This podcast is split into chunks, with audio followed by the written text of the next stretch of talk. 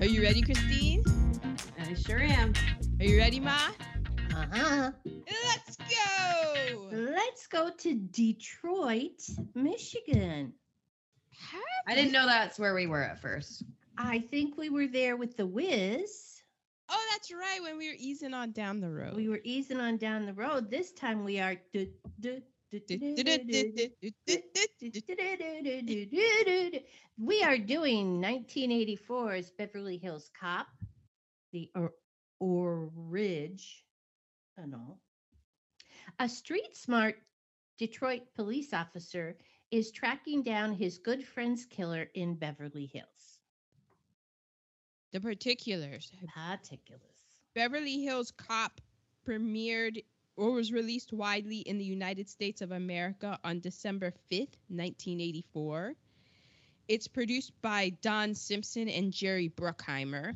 Now, Ah. growing growing up, I thought that Don Simpson was the same as Donnie Simpson, a Washington area uh, legendary disc jockey in the DMV area. So I was Hmm. like, this man can do it all. No, two different people, Don Simpson and Donnie Simpson. So, along with Jerry Bruckheimer, they produced Days of Thunder, Flashdance, Top Gun, Crimson Tide, Bad Boys, and The Rock. Jerry Bruckheimer terminated their partnership in 1995 due to Don Simpson's escalating drug use. And then Don Simpson died in 1996. Jerry Bruckheimer went on to produce CSI, Con Air, Pirates of the Caribbean, The Amazing Race, and he's also co founder and co majority owner of the NHL's Seattle Kraken. Director is Martin Brest, who also directed Midnight Run, Scent of a Woman, Meet Joe Black, and Gigli. We'll Yeah. have to do that sometime. We will. I've never seen Gigli. I haven't either. only heard things. Uh, screenplay is by Daniel Petrie Jr., who also wrote Turner and Hooch, The Big Easy, and Toy Soldiers. The story is by Daniel Petrie Jr. and Danilo Bach, who also wrote Deadly Drifter and Someone to Watch Over Me. And in re- doing all my like tasty titties for this, it seems like everybody claims that they came up with the idea for Beverly Hills Cop. Don Simpson says it was him. Michael Eisner says it was him. Like everybody feels like they were the ones that came up with the idea. And this story was in production, in development for a very long time. Uh, the music is by Harold Faltermeyer, who's a German man. Jawohl. He wrote the, in this the famous Axel F, which we reenacted for you at the top of this podcast. he also is I the- know you could. Under, yeah, I know you know what exactly what it was. nailed it. He also did top the Top Gun anthem Uh, and Fletch and Fletch Lives and Midnight Express. The director of photography is Bruce Surtees, who also did play Misty for me and Risky Business and Dirty Harry and Lenny and Nerd Alert. Remember, he is the son of Robert L. Surtees, who also so his dad did was the director of photography on The Bad and the Beautiful, The Graduate, The Sting, and 1967's Doctor Dolittle, which I thought was an interesting little tie-in. oh yeah. The editor is Billy Weber. Any relation? I'm sure he is William Weber, Uncle Willie. We called him Willie, but then he got in the business and he changed it to Billy. To Billy. He also edited The Warriors, Top Gun, and Miss Congeniality, to name a few. Oh, I like that. Starring Eddie Murphy as Detective Axel Foley. Eddie Murphy was 22. He was so young. so young. So Wow. remember, he was in Trading Places, Harlem Nights, Coming to America, The Nutty Professor. You know him. He's Eddie fucking Murphy. And upcoming Netflix film directed by Kenya Barris, co-written by Kenya Barris and Jonah Hill, called You People. Listen to this cast: Jonah Hill, Julia Louis Dreyfus, Mike Epps, Sam J, Andrea Savage, and that's just to name a few. Wow. I'm very excited for you people. Because I loved his show, um, Black as Fuck, Mm-hmm. but it wasn't renewed for a second season. See, that's what happened. It was too black. It was because everything at the end of every episode, it was it was because of slavery, Slavery. and it was. Weird. We have Judge Reinhold as Detective William Billy Rosewood. He, A very young Judge Reinhold. Mm, he was in Stripes, Fast Times at Ridgemont High, and Ruthless People. John Ashton as Sergeant John Taggart. He was in Midnight Run, Some Kind of Wonderful, and Little Big League. Lisa Eilbacher. She was Jenny Summers. She was a child actress in Gunsmoke. So oh, I have seen her over there at the old homestead. And also an officer and a gentleman and Never Say Die. Steven Berkoff as Victor Maitland. He was in A Clockwork Orange, Octopussy, The Girl with the Dragon Tattoo, and I never saw this, but I remember hearing about it. It was a mini series called War and Remembrance, and yes, he played Hitler. Ooh. I wondered though if he put in contacts because he is a blue-eyed gentleman, and I feel that Hitler would have been a little too happy to be played by Oh a blue-eyed actor. So Yeah. I, I hope that he he toughed it out and put in those dark contacts. yeah. Because we do, if there's one thing, we do not want to appease that man. Uh, we have Ronny Cox as Lieutenant Andrew Bogomil. I Oh. butchered that name. Uh, he was in Deliverance, RoboCop, and Being the Ricardos. He was the old Bob Carroll in Being the Ricardos that was just out. Jonathan Banks as Zach, aka Mike from Breaking Bad. He was Yes. also in Airplane, 48 Hours, and Stir Crazy. James Russo as Mikey Tandino. He was also in We're No Angels, Donnie Brasco, and Django Unchained. We have Paul Reiser, a young Paul Reiser, as Jeffrey. He was in Aliens, My Two Dads, Mad About You, and most recently Stranger Things and The Kominsky Method. Gil R. Gilbert R. Hill or Gil Hill as Inspector Douglas Todd. He so Gil Hill wanted to, as a child or a youngster, he wanted to go to Harvard. I'm not Harvard. He wanted to go to Howard, but he couldn't afford it. So he joined the Air Force and he was stationed near Detroit and he decided to return there once he got out. And he eventually became a police officer.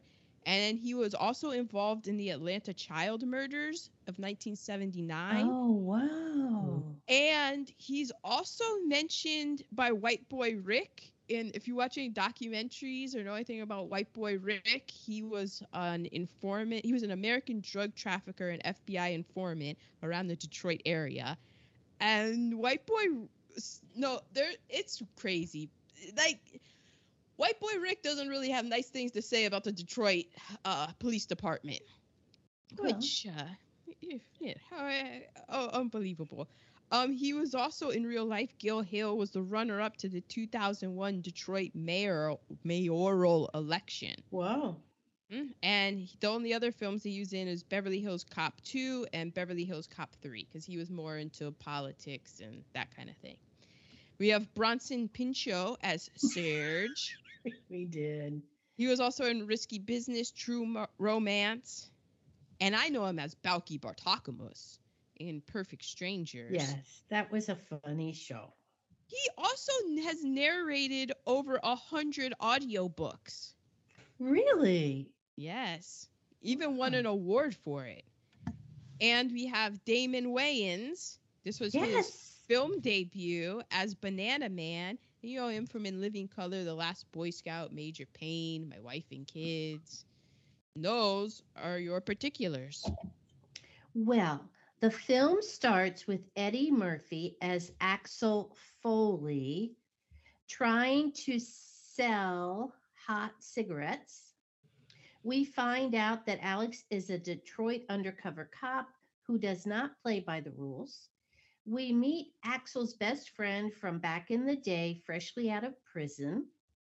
He was a security guard at a Beverly Hills art studio. MacGuffin, Gallery? MacGuffin, MacGuffin. Gallery. Ah, Thank you. And he was executed in Detroit. Axel sets off to serve his murder. What could go wrong? oh, hijinks ensue. Yes. So we do have a POC count. I just put it at three because there, I think there's three speaking parts. We have Axel, we have the Inspector Gil Hill, and there was another black cop in Beverly Hills. There should have been more. uh, It was Detroit. Okay, now power of cast. I I have um like at the beginning they just showed so many street shots of Detroit Mhm. and this was in 84 detroit had been going downhill since the steel industry was not i mean the car industry was messing up and so it was very um run down shut up you know in tatters. And so you go from that to beverly hills. Is that cast I or- have opposite of that actually. Mm. I read. I'm not. Not that you're wrong. I so a lot of the like when I was like reading stuff. Sorry, Mac is having a moment again. What else is new? Um, I read an article on. It's called. The website is blackgirlnerds.com.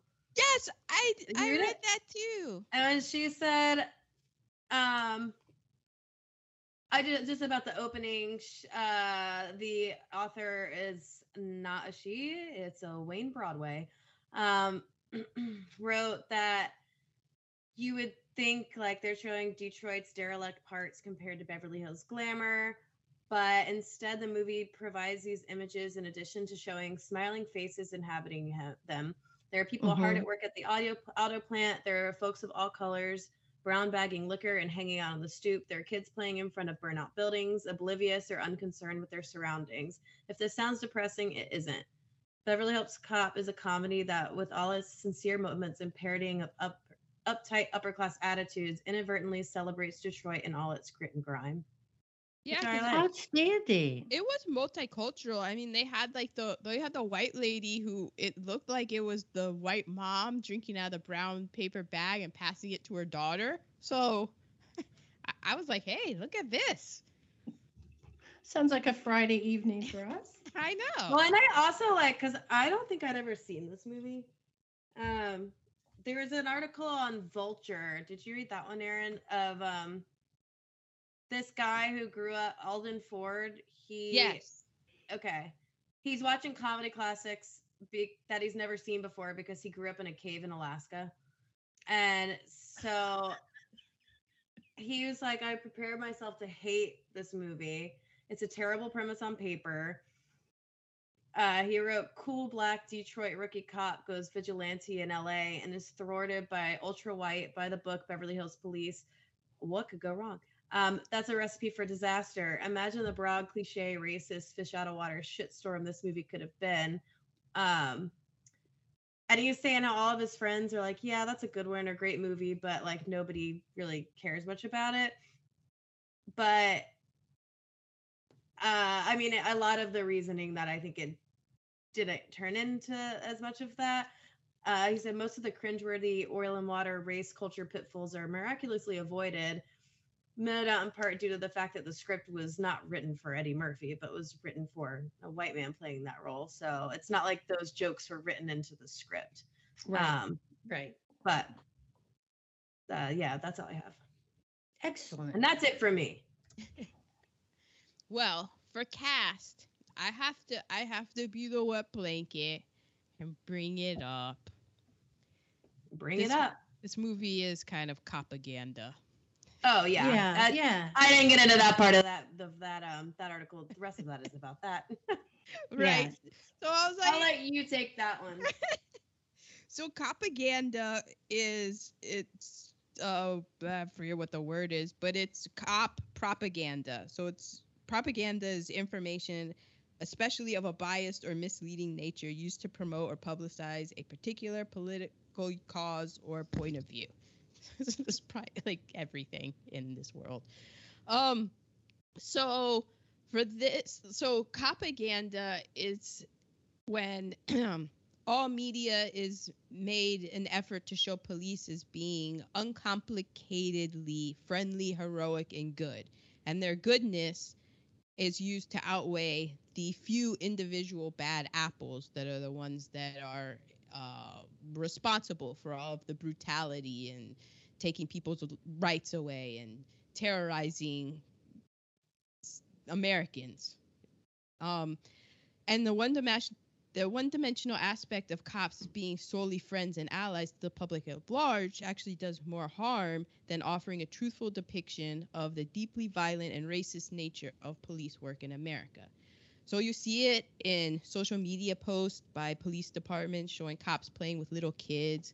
Mm-hmm. Um, meanwhile, protesters are all depicted as all criminals who belong behind bars this week in California, a 20 year old black man named Quan Green was shot by police after he was a hero. He acted heroically and he was at a restaurant in California and there was an argument and he disarmed a man with a gun that was going to use it. And when the cops the cops were in the neighborhood. They were, uh, I think there was like a report of a homicide, and then that call came in. And so then the cops rushed over, and Kwan had the gun, and the cops were like, "Put the gun down!" And four seconds later, just shot him, just boom, boom, boom.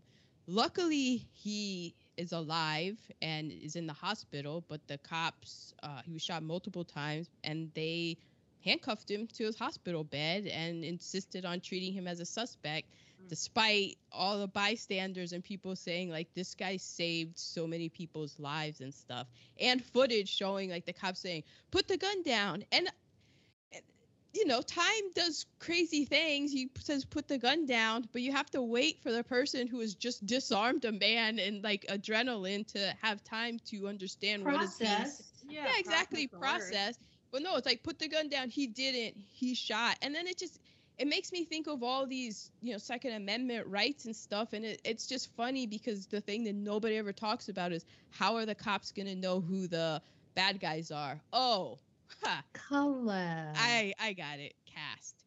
Um, so the there's a the color of change which is a group in 2019 they came out with a 154 page report called normalizing injustice the dangerous misrepresentations that define television scripted crime genre. And they looked at the television season from 2017 to 2018 and found that 78% of the writers were white, and mm-hmm. 20 out of the 26 series had either just one black writer or no black writers. Mm-hmm. And so that's just the depictions of the, you know, the television shows and the stuff that that we see that kind of like reinforces you know the the propaganda and so the um an explanation or the examples from this film would be when how Axel Taggart assaults him, doesn't know he's a cop, punches him in the stomach. That's assault. And then when Taggart's boss comes over, is like, "Do you want to press charges?" Axel says no. So he goes in. You know, he he um never rats out other cops, and that's a big problem. Exactly. Mm-hmm. Um, when Axel lies to his bosses and other cops, that's just portrayed as something any good cop would do in the pursuit of justice. So it's just all of these things that yeah. it's it's just know, I don't want to be a, like a wet blanket because I definitely enjoyed this film and had a lot of fun with it, but it is really insidious when you look at how that the they just stack subtly stack these building blocks on your thought to reinforce like, oh no, it's not the system of policing it's just a few bad apples and right they, you know right. they're just like oh because then in the movie like at the very beginning that first scene there's axel on the back of a truck talking with this white guy and the cops come and okay what are the chances that the cops would just see two white men in the back of a truck and just drive by you know and not think anything of it maybe depending on the neighborhood, maybe they would, but seeing like a black guy and a white guy in the back of a truck in an alley in Detroit, like they stopped and they completely busted up the man's undercover gig. And then um and then they like blamed like him for it, Axel for it. And then finally when Axel gets tossed out of the window, that's Mhm. in the film that's really played more for class. And so I think that depending on your eyes watching it, like mine, I'm like, dude, that's so racist. And and you know, the audience that is people of color, like, oh, that's racist. But then I think reason why this was such a big hit was then other people who are of European descent maybe could watch it and just be like, oh no, it's because he's he's the riffraff. He's he's not of the same class as the Beverly Hills, and so it can kind of um, muddy the waters as far and like, oh, it's the class, not caste, that kind of thing. Yeah. To make you 'Cause he- feel better. He says when he gets tossed out the window, You're arresting me for getting thrown out of a window? Hmm? Yeah. So th- that's my power of cast. Okay, good one. Cop, what is it? Cop. Propaganda. And it, you, it's it's like everywhere. it's crazy. Even my beloved Law and Order. We're like, yeah. Yeah, propaganda. Okay, so now we are to nerd alerts. That. Mm-hmm. I have a few. Oh. Okay. So at one point, what? Uh, okay. So Eddie Murphy checks into a Beverly Hills hotel Mm-hmm. and um, he is paying $235 a night for that hotel in 1984. Today it would be $646.78. No, that was 2002. So it would be Oh my now. gosh. Yeah. By a thousand? Yeah. Um, what was the $130,000? That's what he owed somebody for all the damage he'd done? Oh, that was that the price tag of the Detroit carnage? Oh, Yes. yeah. Yes. and so $130,000 in 84 in 22 was 354,986. So pretty much $355,000. But I don't even believe that. I believe that would have been. wa- Is that just people throwing shade on Detroit? Like I feel like it would Well, have been way more money than that. Yeah. You know, like power lines coming down and all of that. And then the home of the um of the uh, Russian oligarch. No, he wasn't, was he? The don't know, rich dude. seems European of some sort. Um, 609 Palm Branch Way. I looked that up, and there was a place in Pansentilla, California, Mm. but that wouldn't be. I wondered if that house was a real house on a real street. And there is a place in Santa Monica at the Pacific Palisades that is on 609 Channel Road. I remember us seeing that house though. Like we Oh, were- and like we a were- tour? yeah, we were on that tour that one time. The one time Poppy let us go on a tour. At where we went to the Hollywood Hills and the and Beverly Hills, remember? So and I remember them saying this is where Beverly Hills Cop was Hmm. was filmed. Oh. So that's what that was kind of what piqued my interest. And um, so uh, what are your nerd alerts? Since that kind of just fizzled out. Well, no, I did. I'm been, I'm trying to think of what Pancentia is in this. All right. Placentia, P L A C E N T I A, California. Okay. Placentia? Ah, yes, that sounds more familiar. I mean, that sounds like what comes out of you when you have a baby. Yeah, placentia? It's really placentia? I don't. I mean, there. Yeah, there's a lot of places here, and that sounds more. It does sound well done, Christine. Thank you. Yeah.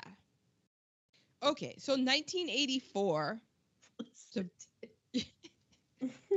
I was just like, I've never heard that place. But that happens to me frequently, especially when I first moved here, is that I would hear places on the news and or hear people talking about them and then I would look at maps and I would be like, "Man, they don't." And then be like Tahunga and I was like, "Oh, Sepulveda. Yeah, Sepulveda. I'm going. We're on Sepulveda. No, Yeah. it's Sepulveda. I like that's why I I was just keeping it to myself because like somebody who is uh, has a hard time reading these these names out Well. here can get really really tricky. Well, in New York, that's like here. Tell me how the city is Houston, but the street is Houston. Yes, Oh, yes. yeah. Yes. And then there's a place, there's a street. It's called Kosciuszko Street, but New Yorkers call it Kosciuszko. Kaskia. See? Yeah. I was like the the MTA driver next up Kosciuszko Street. I'm like, I'm pretty sure it's Kosciuszko, but No, we're all we're all going with this. Okay. so you didn't it's have probably some Polish guy. you didn't have either say of her either of her aunts in there, I mean, correct? there was like there's this TikTok account and this girl's talking about like if you're from New York, uh, there's like Graham. She's not. It's like it's not Graham Avenue. It's Graham. Okay, shit. What? gotta yeah, you gotta learn it all. Yeah, they're always gonna know I'm not from here. yeah. 1984. Great. Well, an interesting year. So the TED co- conference is founded. TED like Talk. TED Talks. Yeah. In 1984. In 84. Here, did you know what TED stands for? I thought It's it was something name. technology, entertainment, design. Yes. Nice. I used to listen to them all the time. hmm It's uh, they give talks uh, maximum 18 minutes. I'm just trying to stay, you know, inspirational as a leader. I know. And you totally are. Good job. CIA agent William Francis Buckley is kidnapped in Beirut, Lebanon. Like the, there was things popping off in Beirut, Lebanon. We had oh, Marines yeah. there, and they were coming back. So President Reagan he signs the National Security Decision Directive 138, which is drafted by Oliver North, that Ugh. outlines how to get American hostages released from Iran while also neutralizing alle- alleged terrorist threats from countries like, let's just say Nicaragua. And thus, the Iran Contra affair is born, and so was crack Amazingly, at the same time. at the same time. Who could see that coming? I know. In, in this movie, when they're getting off the cocaine, who knew that it was from Ollie North and the United, courtesy of the United States government? Awesome. Um, and sadly, William Francis Buckley did not survive his ordeal. The U.S. researchers announced the discovery of the AIDS virus. Oh, yes. Yes. Here's something Liechtenstein, tiny, tiny country in Europe. It is. becomes the last country in Europe to grant women the right to vote. What the fuck, Liechtenstein? It's just- 1984? yeah, it was just kind of hanging out there doing its thing. Isn't it a principality? Yes. Yeah. And I was like, ah, there you have it. The 1984. BTW, we were in Liechtenstein at some point. I mean, it might have been a drive-through. You have no rights. None. Keep it moving, lady. we don't want to hear no sass from you. The 1984 Olympics were held in Los Angeles, and guess what day they opened? August 15th, No, you July sec- 28th. Indeed, July 28th, 1984. They opened the day your brother was born. I think that explains why I don't I think really he remember. came out to the Olympics uh, song. The do do do do do do. No, he, ca- he came out. Yeah, way that faster that than explains that. it. The some the Winter Olympics were also held in 84 and they were held in Sarajevo, Yugoslavia. Yes. Um Bernard Goetz shot four young black men on the New York City subway car in Manhattan. Yes. yes. That's that was that's the whole thing. Um, and the world learns about a famine that's happening in Ethiopia. Remember? And then last week we had gone in in cast. Remember where uh, there was this whole thing of, and here we are. Band Aid gives Mhm. us uh, the all-time great Queen performance, and also the highly problematic Christmas time staple. Do they even know it's Christmas? Which God. it's a bop, but it, it is like when you when you really think about it, you're just like, this is pretty condescending. Yes, it Yeah. is. Spoiler But alert, they know. it's it's from God's mouth himself. So what are you gonna do? yeah, you know. Um, the top five films of 1984. Number five, The Karate Kid. Number, uh, number four, Gremlins. Oh my god! You know Yeah. what? My parents got their cat in 1984 named Gremlin because she looked like one of those gremlins. Well, you- that's just freaky. She fucking hated me. I wasn't born yet. Yeah. Oh. Oh, that's right. You weren't born yet. I'm sorry. I ruined. Gremlin's life in 1987. that cat lives to be like 20 years old. I think that sometimes Mac looks like a little gremlin. He does look like a gremlin. A one-eyed gremlin. Um, We've the- done- you haven't done Gremlins, right? No. Okay. The number three film, Indiana Jones and the Temple of Doom. That was The number num- three. Mm-hmm. The number two film, this is U- United States. I didn't do international box office. This is the United States box office. The number two film was Ghostbusters. And the number one film of 1984, Beverly Hills, Hills Cop. Cop. It spent 13 consecutive weeks at the number one at the box office and then fell off in the 14th week. And then the 15th week came back to reclaim its spot.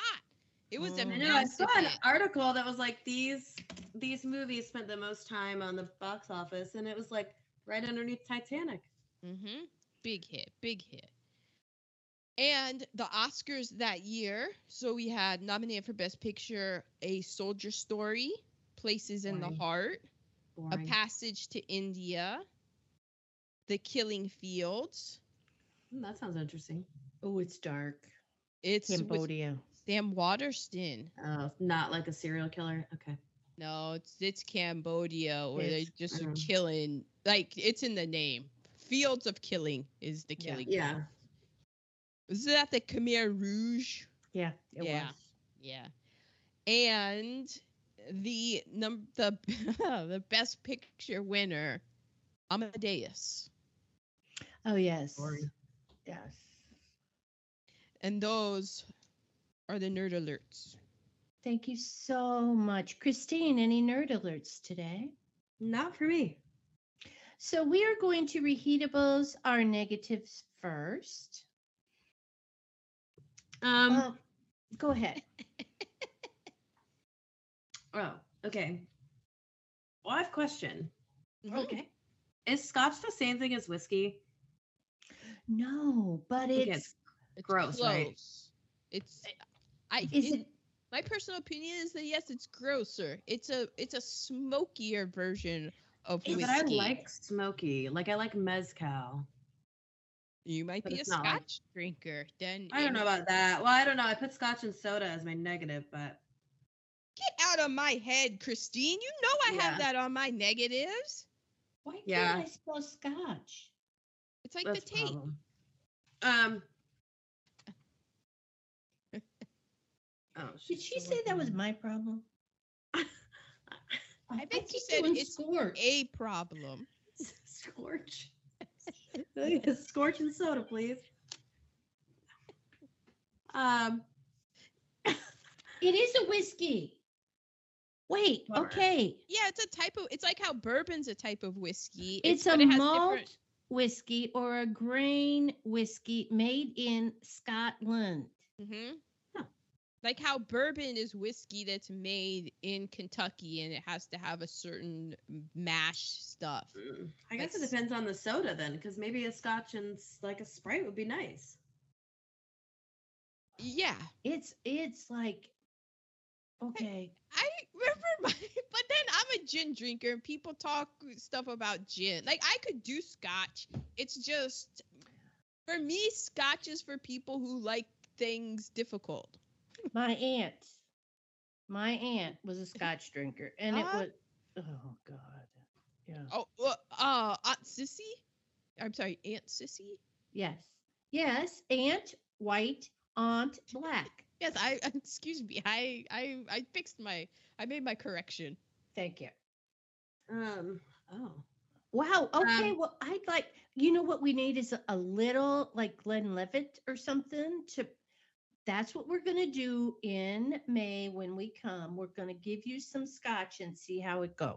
I think, but I think it has to be like a um, not the like a. It doesn't need to be a single barrel age, but I also think it needs to be a little bit higher up because remember, well, the last time you guys came out to visit me, ma, we got Poppy was talking to the guy, found out that Poppy was in the military, and he gave him some extra bottles, and it was, I believe, it was what you just said, the Glenlivet. Glenn thing. Levitt. Yeah. And and Poppy was like, "Nah, you can have that. Like, good luck if you." wa-" He was gonna toss, throw him away, and I was like, "No, wait, wait, wait. Let's let's just Oh, try okay. it." First, if we have any wounds, we can pour it on there to disinfect. So you know, I did my due diligence and I had it, and then I had a friend uh gave me some Buchanan's, and so I had that that, and it's it's just, I mean, I drank the bottle, but It's uh, it's like drinking it took okay. a, it took a while, like um like a chimney. yeah a, a, a- a- yeah a disinfectant. It's like drinking Lysol. But Maybe. but I wouldn't know. I never drank Lysol. But there's some people who they can't stand gin, you know, that they would they There would say are. the same thing. So And I'm sorry their them. own. I think I think that that sounds like a very good fun family outing trip thing at a bar. We will all try scotch. we won't all. I might try a sip of yours, but I'm not actually spending the money on it. But yeah, we're gonna get Christine some scotch this trip. There you have it. Okay. Um, Michael Jackson sitting on top of the world didn't reheat very well. Yeah, Oh yeah. And He was on top of the world, I guess. he was. oh, he was. Oh man. And. Playboy actually did write an article called something similar in real But it was- in 1984. Eddie Murphy was sitting on top of the world. Oh, good for him. Yeah. Um, they talked chest hair. They talked about chest hair. Mhm. I don't like it. And then they said the why do you have your shirt open like that? Like it's like the chest of a dog. No one wants to see it. Yeah, Oh, but I like dog chests. yeah, but on a dog, Yeah. not on a human. And those were my negatives. Outstanding, Aaron. My negatives. Oh, like how you mentioned before, we're watching all the scenes in Detroit. I was kind of like, well, wait, how long has Detroit been in decline? Because this is 84. Yeah, And I've been hearing about Detroit's decline forever. So I did a little bit of recon and I saw that Detroit's decline in population plummeted 25% between 2000 and 2010. And I was like, but this movie was more. Yes, this movie was in 84. It was like at the bottom then. Well, it wasn't the bottom. It was it thought and then it broke through more. There was like, no, we're there's still it thought it hit the bottom. The glass was- bottom. Yeah, then The it was creaky. bottom. And I was like, no, there's more to fall. Um, so the auto industry, the height of the auto industry was 1948 to 1967. So I guess after the height, then it was just the uh, come down. Because the 60s, Detroit had a, a lot of riots, a lot of, um, a lot of uh, people protesting the lack of equality for people of color that were Oh, called yeah, let me- riots at the me time. Let me just uh, recap Okay, the, the height of the auto industry was 1948. And that's when, like 48, you have that's part of the Great Migration Mm-hmm. northward. So a lot of people, a lot of black people left the South and went to New York to get nice, good paying automobile jobs in the Right. plants and the factories and stuff. right. So and then so that's why there was such a, a big population there and then the but they're like oh jim crow's gonna follow me Yeah. it follow it didn't just stay in the south what is this so the story as old as the united states of america i have mikey he just got out of jail and he shows up at his cop best friend's house Exactly. with german bearer bonds Yes. What? Mikey, he's a cop And the cops kind of looking out for him a. And I they found negative reheatable as how there were absolutely no female police officers whatsoever. There's only one female cast member. It was- Right. It was Jenny. Yeah, and I saw a meme today that said, "Not sure why the FBI is mostly guys because a girl's ability to find stuff out is unmatched." Yes. Bird. Yes. Okay, well, I have uh the gay impersonations. I mean, we had Balki, uh, Bronson Pinchot, Has Serge.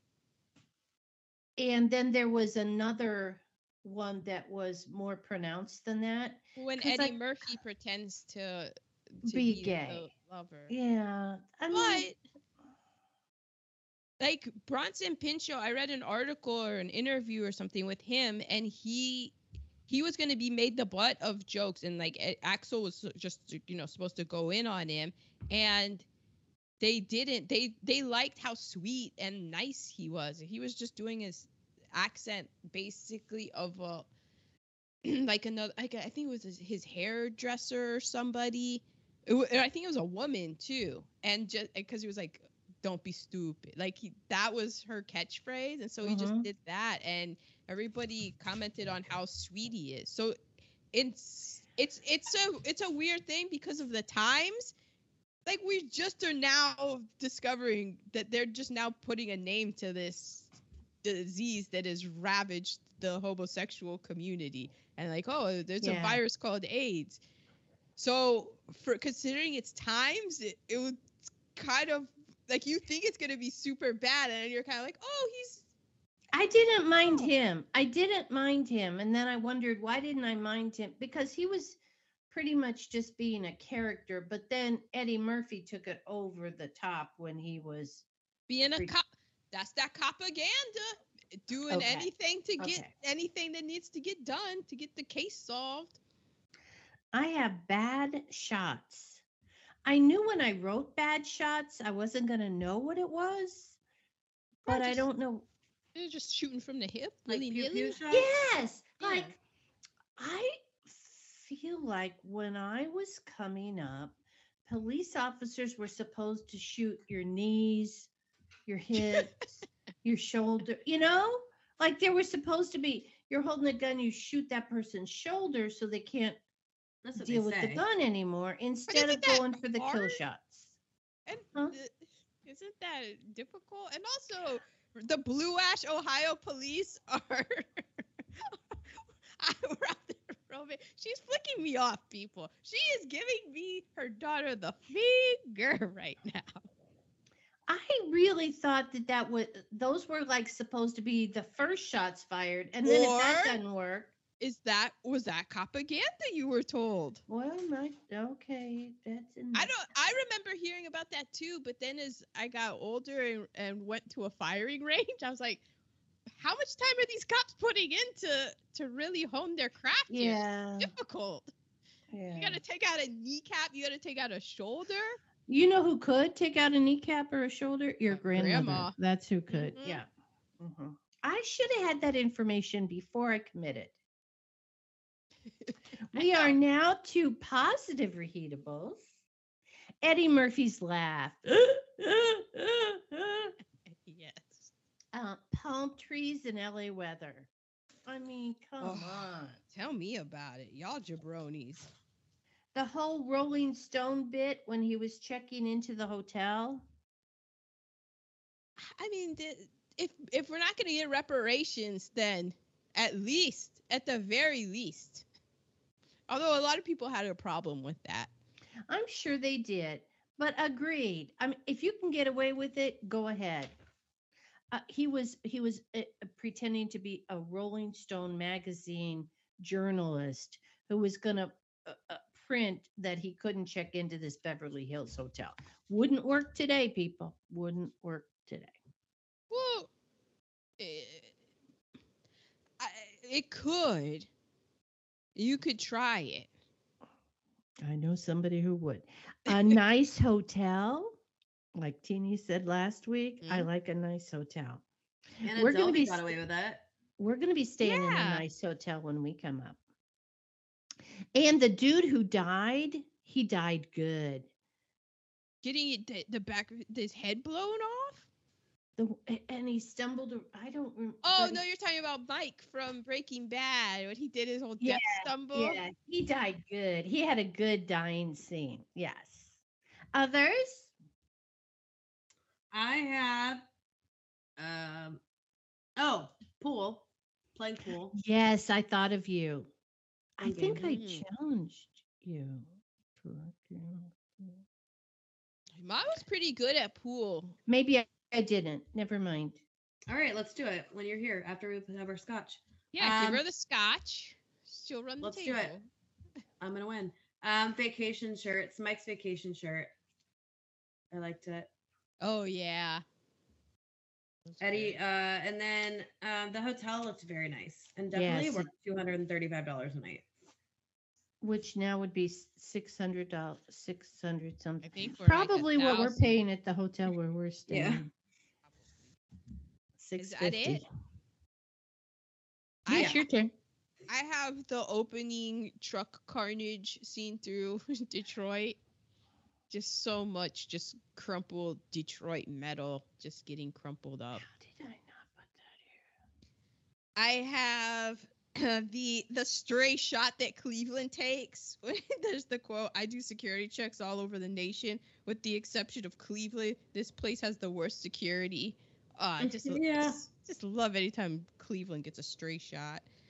Um, I like when Axel's trying to figure out Taggart and, and Rosewood, and he comes up with the whole that whole super cop thing, which was an improv of Eddie Murphy. And if you'll notice, the guy who plays Taggart, he's like pinching his nose, but he's really just cracking up laughing. Yeah, he's trying so hard not to laugh. because a lot of the scene with the three of them was just improvised, Mhm. and there were so many takes that got ruined because cast and crew would just crack up, which you would.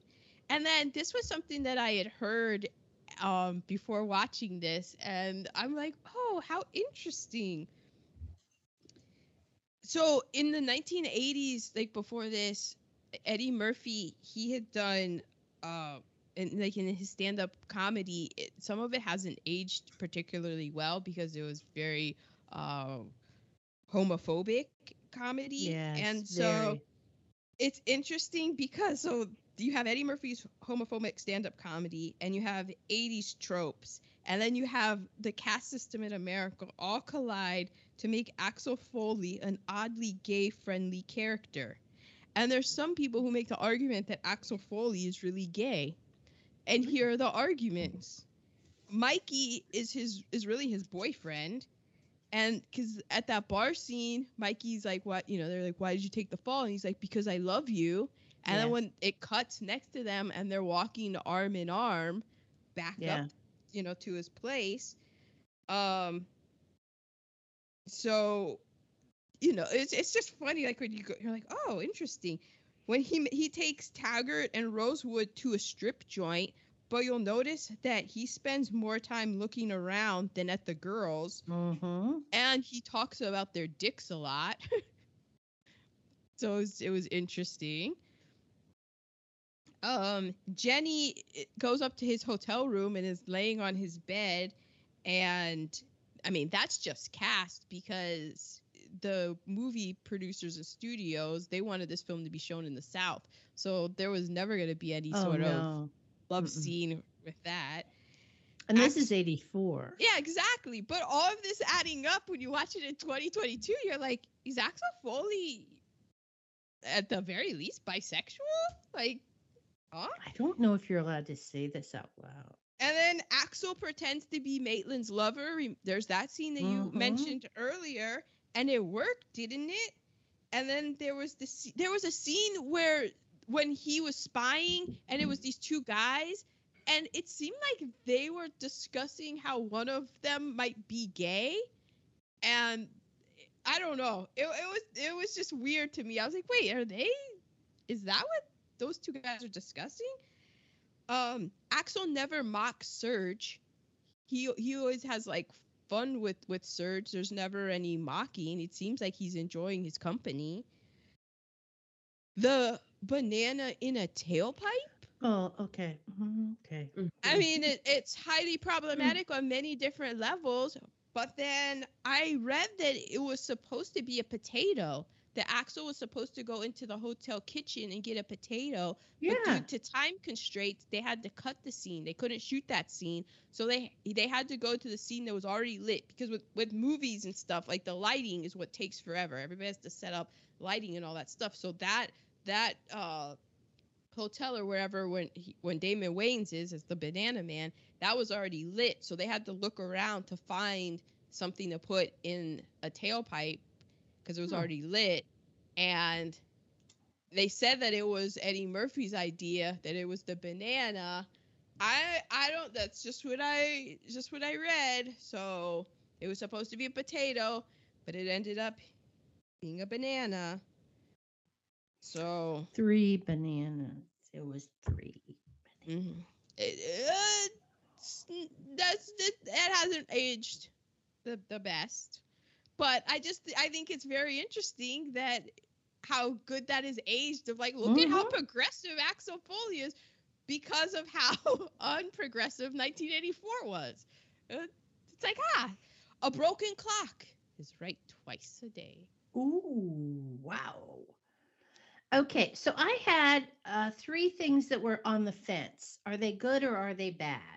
Oh. So you guys weigh in. Three piece suits in Los Angeles seems really hot to me. That extra vest. Well, now I don't ah, see really a reason to be wearing those unless you're at a wedding. I will next- point out next one.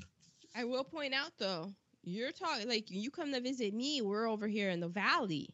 Beverly Hills, that's a different climate zone. Oh, It's a lot a lot cooler over there. Okay. Okay. Sometimes if you have a nice torso, I don't mind a nice a nice three-piece suit. I don't either, but uh okay. It was uh, uh, okay.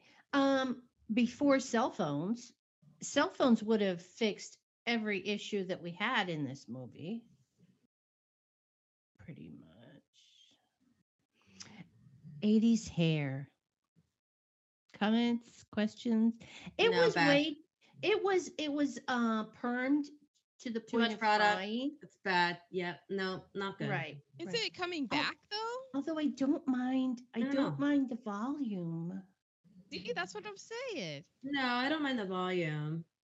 But I agree that the um like it Some looks of it good. touched it, it would just crinkle and Yeah. yeah. Okay. We are to quotables. Make sure we get the right drinks because if I get club soda, I'm gonna throw up. Have that one too. And my other quotable is okay, so it's at the end of the movie. Eddie Murphy has been shot. He's sitting in an ambulance, I think, and a, uh police detective, uppy, uppery crust dude comes up and goes, What's he doing here? And Eddie Murphy goes, Oh, so he goes, What's this man doing here? And Eddie Murphy goes, Bleeding, sir. Other quotables. I have when he was trying to sneak into s- to Matefield's office, Maitland's office, whoever his name was, and he was pretending to be the floral delivery guy, and they're like, "You can't take it out." He was, and Eddie Murphy goes, "Floral delivery is my life. I'll have to take it up." and then he had his beat up car. Yes. Was it a Mhm. Chevy Nova? Chevy Nova, it was indeed. And um when he went to the restaurant or the hotel, somewhere he was getting it valet parked. And uh, it was like all these other ni- really nice cars, like Beverly Hills cars. and he said, "Can you put this in a good spot? All this shit happened last time I parked here." Yes. And I also did have a thought about when they were.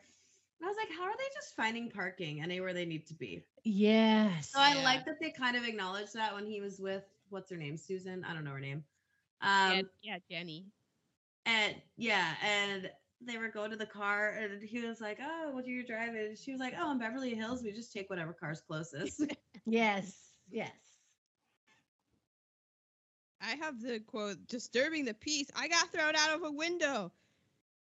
What's the fucking charge for getting pushed out of a moving car, huh? Jaywalking?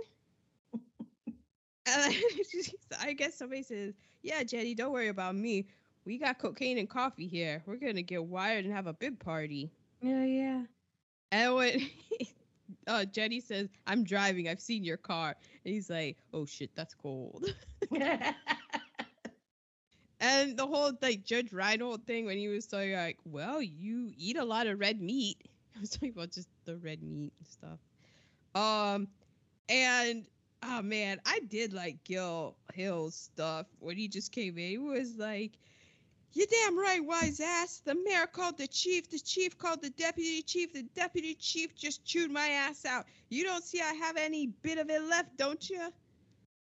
And when he was like, the the that same guy was like, "This stinks to high heaven." Okay, LVPs. Okay, Uh, go ahead, oh. Teeny. oh, I read propaganda as mine. Ah. Same here. Mine was okay at the beginning when this big ass truck is, you know, trying to elude the police.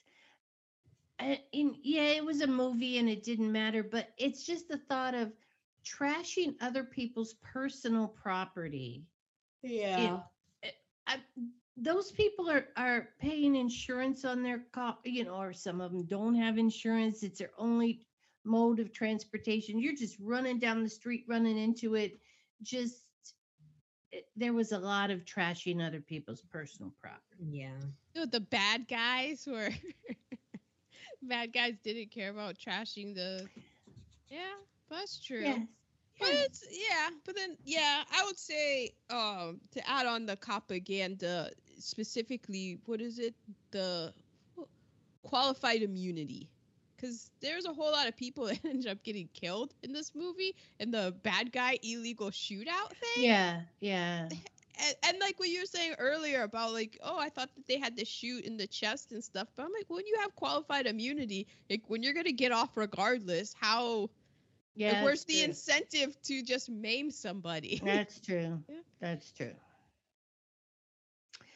Okay, I have a runner up for MVP, Mhm. and it is the music. Wow. And my MVP is charming Eddie Murphy because this he can be abrasive and harsh, but this was charming Eddie Murphy. You know, helping with the propaganda situation. I had Eddie Murphy's laugh. Yeah. That was my favorite. Uh, uh, uh. Well, mine is right off the bat. I mean, it's the whole reason that I picked this. The soundtrack. Yeah, you got it is. Stir It Up by Patti LaBelle. The Yeah. Neutron Dance, which was the song that was playing during the whole Detroit Carnage thing. Um, that song was written by Allee Willis and Danny Sembello. They also wrote the Stir It Up.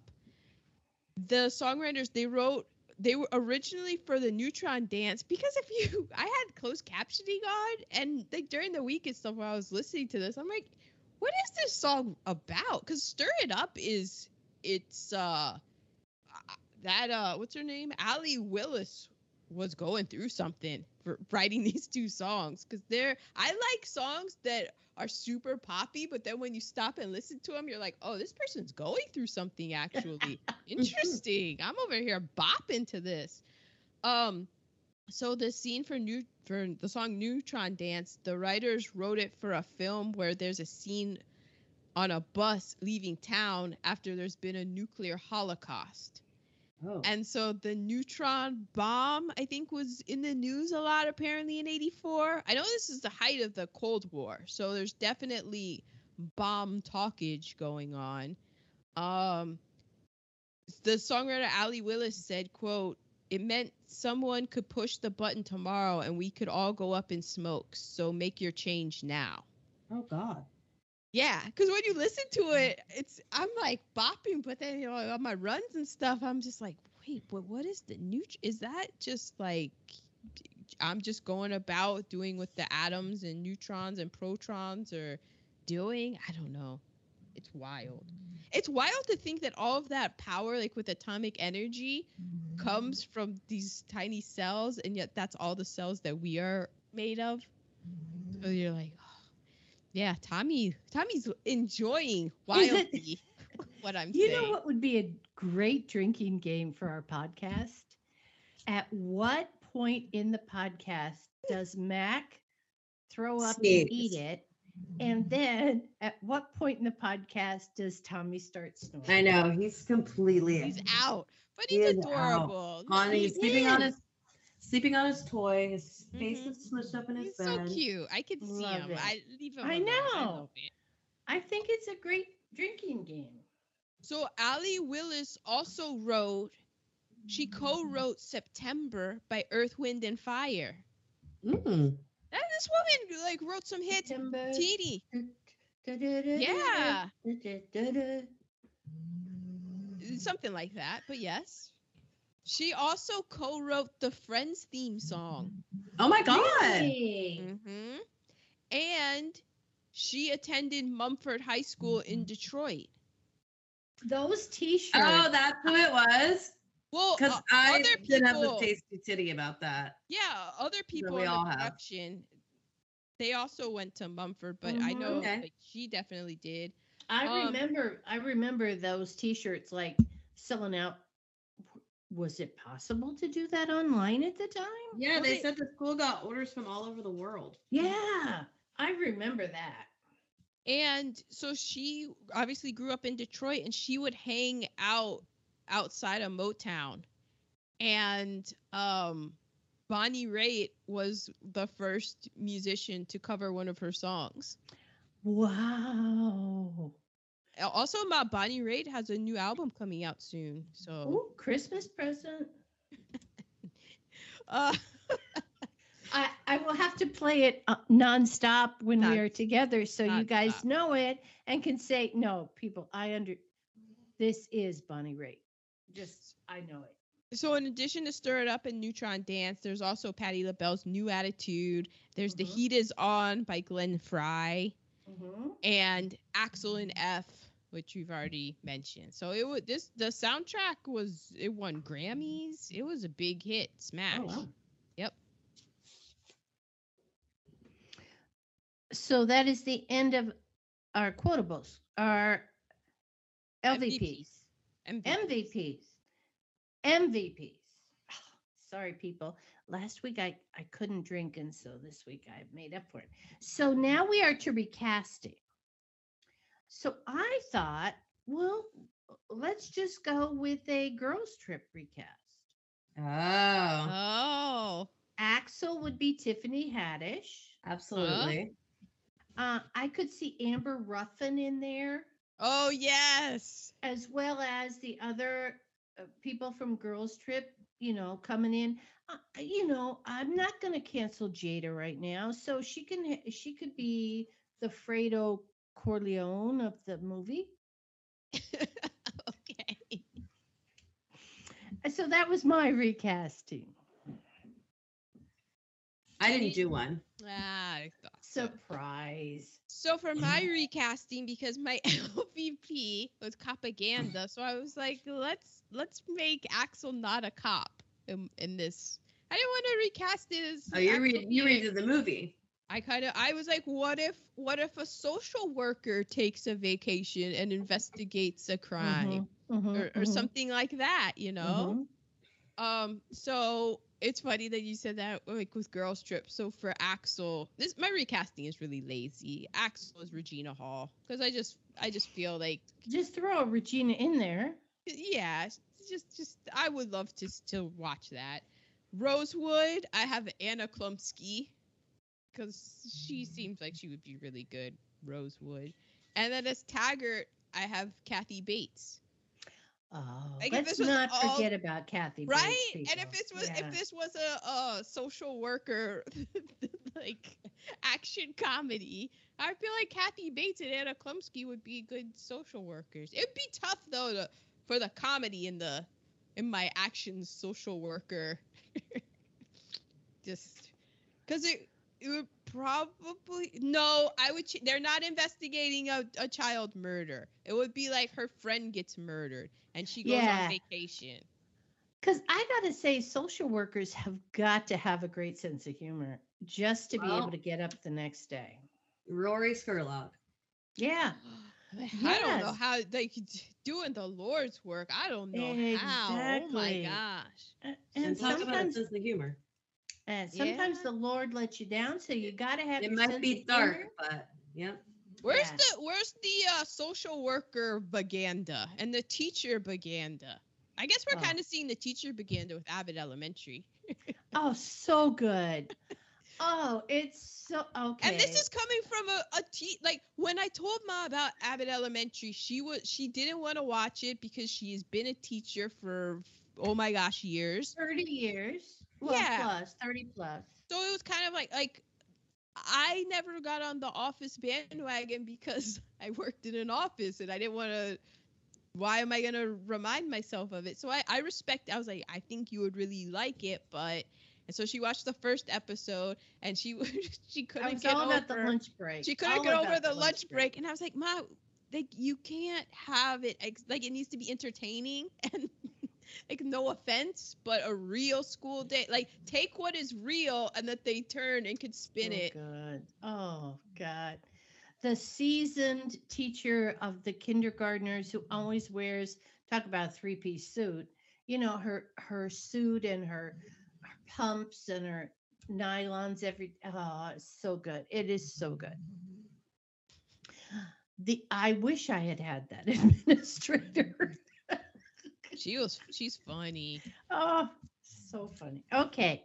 So we are now two tasties. I have a Tasty couple. Go ahead, Tina. Go. We already said Axel was originally to be played by Sylvester Stallone or Mickey Rourke. Mm-hmm. Yes, Mickey Yeah, Rourke. but, I mean, Sylvester Stallone. Yeah, both of them. Totally would've different taken- movie. It would have been way too actiony. Well, wait, Yeah. Teeny. You can watch what that movie is because he went on to make it, and it's a film called Cobra. Oh. Like he took all of the things that he want because he wanted to make it a serious action film, and there's that '80s film Cobra, and it's basically what he wanted to this film to be. Oh. hmm Um, we already talked about his T-shirt. You could buy it on any fucking website these days. I'll tell you that. Yeah, oh yeah, I'm sure. Gilbert Hill, a real-life Detroit police homicide detective, played Inspector Todd. Hill later served as president of the Detroit City Council. Wow. Okay. Um, this was the first film to be released to over 2,000 theaters in the United States. Really? 84. Wow. That's what I read. Um, the shot of the palm trees and Eddie driving into Beverly Hills is supposed to be a parody of the intro to the Beverly Hillbillies TV show. Oh yeah. There was a lot of tasty titties. Then I stopped writing them after that. Uh, yeah, there were a lot. There were a lot. Aaron? I have that um also in consideration was Richard Pryor, Al Pacino, James Caan, and that Harrison Ford actually turned the role down. Um, I have that Martin Scorsese turned it down to Yes. direct it because it Mhm. reminded him of another film. Um, this one, the People's Choice Award for Favorite Motion Picture. It was nominated for a Golden Globe Award, Best Motion Picture, Musical, or Comedy. And oddly enough, it was nominated for Best Original Screenplay, which was funny because the screenplay, like, they were rewriting it up until like days like when they were shooting they would be Because there was so much improvisation. yeah. And that they kept like rewriting it and they were it- so it was kind of being written on the fly. So i i wonder what they submitted for the original screenplay. But then you know the the academy is weird anyway um it won the grammy for best score soundtrack for visual media. And there are two sequels beverly hills cop 2 and beverly hills cop 3 in 2013 there's a show a television show where it's axel foley's son. And then i read that netflix has a deal to produce a fourth film. So- Wow. see. Um this is the first of seven eddie murphy movies in a row to open number one at the box office he was Man. on he was on top of his But this is when he is just. He backed out of Ghostbusters to do this movie. Oh shit. Yeah. But I uh, that was a wise choice. Yeah, it this worked out for everyone. like he would have had to share the spotlight with the other dudes in Ghostbusters, and this was his vehicle. Here's something, Ma. So you know when Mickey places the bet in the bar, Mm-hmm. he had the guy says eight ball corner pocket two cushions, Mhm. but when you see it, it's three cushions. So Mickey actually won the bet, or Mikey actually won the bet. Oh. And when they're in the strip club, it's a Vanity Six song that was written by Prince, Nasty Girl. Yes. That's what's playing, be- and it was suggested by the real life stripper named Mouse, who was hired for the scene. He's like, y'all need to play this. Outstanding. You a nasty girl? yeah. Outstanding. I like Mhm. that. I don't And- like you pretending to be a nasty girl, however. You know, you know, like it's just it's just shoulder movements. Yeah, that's all I You know, the, the, the, the pole's back there, so you don't see nothing. um, the German bonds are mislabeled. So they said there was a ten. They had ten thousand mark, but in West Germany they used the Deutschmark, right. and East Germany used the mark. Except East Germany bonds didn't exist, No. Because they had no money. and in Germany the comma functions as the dis- decimal point. Decimal point. in right. our money. So really, Mikey stole ten marks. they were worth Yeah. yeah, like he stole a fictional thing that its value was only ten marks, Yeah. which was at the time less than a. Less than dollar. a dollar So it was mark. less right. than ten dollars that he Right. Died Right. for. It So looked so good though. Yeah. I mean, all the different colors and the different, you know, men on them. Yeah. there's like, oh, this has to be a bona fide and official. No, those are my tasty titties. I have that Sylvester Stallone got the part, hmm but he began the rewrites to make it less comical and more Ah. action, and he lost the part. And then like okay, I like there's wild stories about Don Simpson and that he wanted as Sylvester Stallone is making it more serious. Okay, this is like Wikipedia, so I'm getting into just allegedly territory here. Just getting spilling all the tea and getting wildly outraged. Okay, our lawyers are paying attention. Uh, Don Simpson, in a ploy to get Sylvester Stallone off the picture, was like, "Hey, Sylvester, there's like this treatment that you can do that's like this super enhanced turbo charging penile kind of thing, like procedure that you can go do." And so like hooked him up with that to get him off the movie, and then hired Eddie Murphy. Which it, it just seems, but then Don Simpson was known to be over the top. That when the man died, he had 2,000 prescription bottles just lined up. Like this man, Oh my god. It- in like all the Hollywood, you know, big time over the top producers and stuff, they there there was a thing called the Don Simpson discount factor where anything that he said, you had to take away some of the exaggeration, so it would wow. just because the man was just wild. You know what? give him his props. He- Yeah, he, Yeah. Okay. So I have Eddie Murphy improvised much of the comedic lines. Mhm. John Landis, who huge edit- thriller. Yeah, yeah. Okay. He said the script was one of the worst he'd ever seen, but that Eddie Murphy saved it.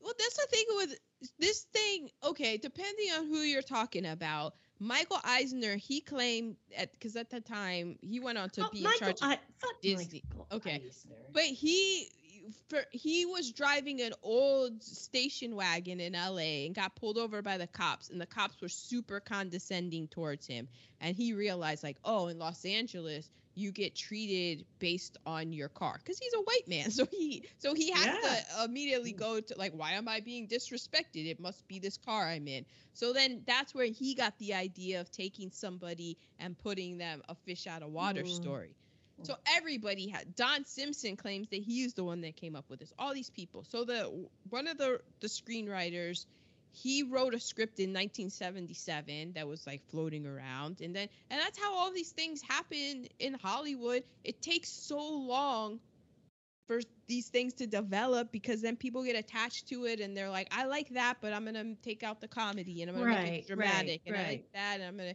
They didn't want it to like the director uh purposely did not want race to be an issue wanted it to be class and the times where it does come in it's because of eddie murphy's improvisation because Mhm. he's gonna improv with what he knows Mhm. Right. He's going to bring his life into it. Okay. Well, back to the house. Uh, yes Mal, Mal, Maitland, Maitland yes maitland house.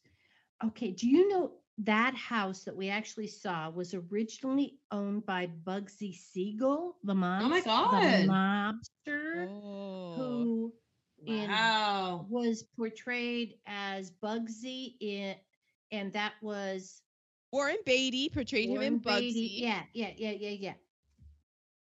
Okay. In the 1990s, Madonna lived there, with warren beatty probably, but not at this time. Now it's a private home, so you can't, but yeah, okay. Well, that is the end of Beverly Hills Cop. So you guys have a dilemma for next week. I have a choice. Uh, Christine, did you see any of Saturday Night Live last night? Mm-mm.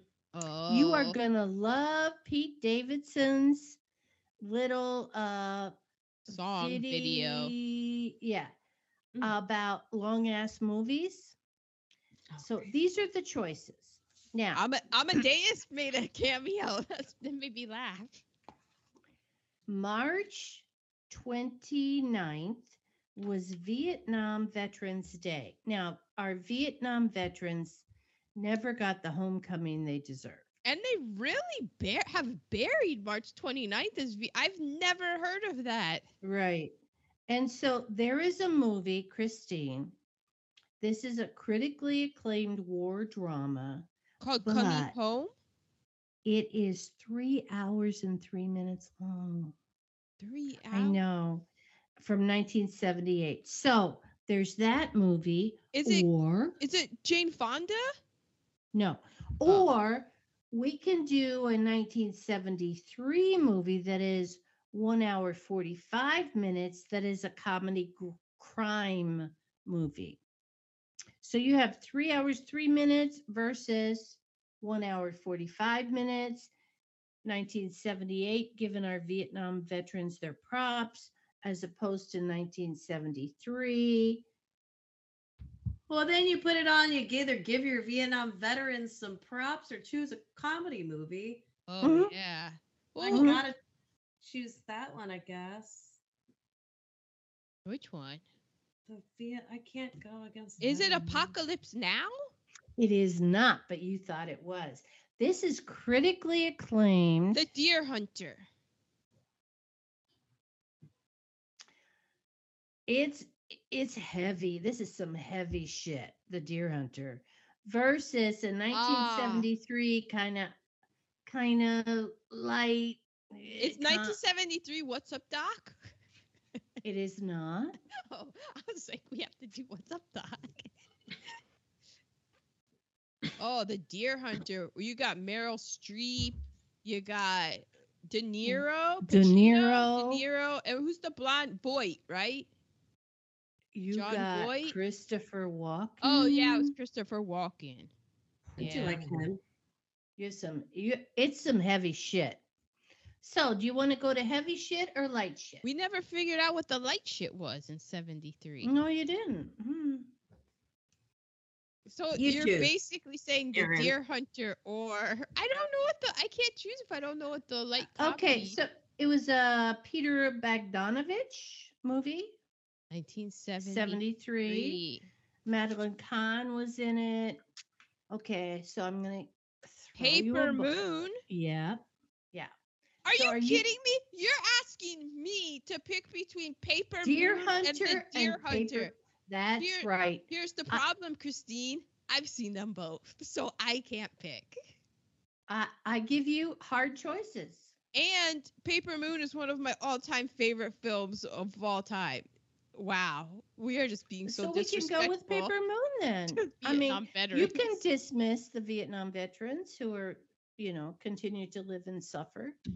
Hey, Vietnam veterans, I watched all of Ken Burns's Vietnam documentary in a weekend and I it messed up. Could you pick up. yourself up off the floor Nope. on Monday morning? I was I was shattered just I'm choosing that. Paper Moon. We will go with 1973's Paper Moon. I don't feel like being shattered this week. It's it's harsh, but at some point we all need to acknowledge that this I need happened. yeah, I need to rewatch Okay, then let's do it. What? No, we're gonna do Paper Moon. Oh, okay. Oh, The Deer Hunter could be a good Memorial Day. We can, okay. And we We'll can just that. decide that now, and then not have Okay. to have an issue about it. Okay, All right, who's gonna remember? I will remember Memorial Day. I do want to because Deer Hunter I saw when I was very young, so I think it'll be different. Agreed. And I saw it when I was probably in 78 ish. So I'm going to bring a whole lot of my lived life since then into it. And we will do that at some time. But whew, Oh my We- gosh, I've, I've wanted to do Paper Moon for since day I- one. I know. It was my choice. And then on Facebook, I saw some friends who were acknowledging Vietnam Veterans Day. And then I went to Talk So, okay. about like they need to y'all need to look at what the cops are out here doing because that was the first I've ever heard of that, and I need to change my calendar. I still have March up. I'm like, flip that page. Well, listeners, we hope you enjoyed our Beverly Hills Cop session. And next week we will do the delightful, although there are some problematic parts in it. Ta- we get we get Tatum O'Neal again, young Tatum O'Neal. Young Tatum O'Neal, who won an Oscar, and Ryan O'Neal in Paper Moon. It's great. Okay. Bye.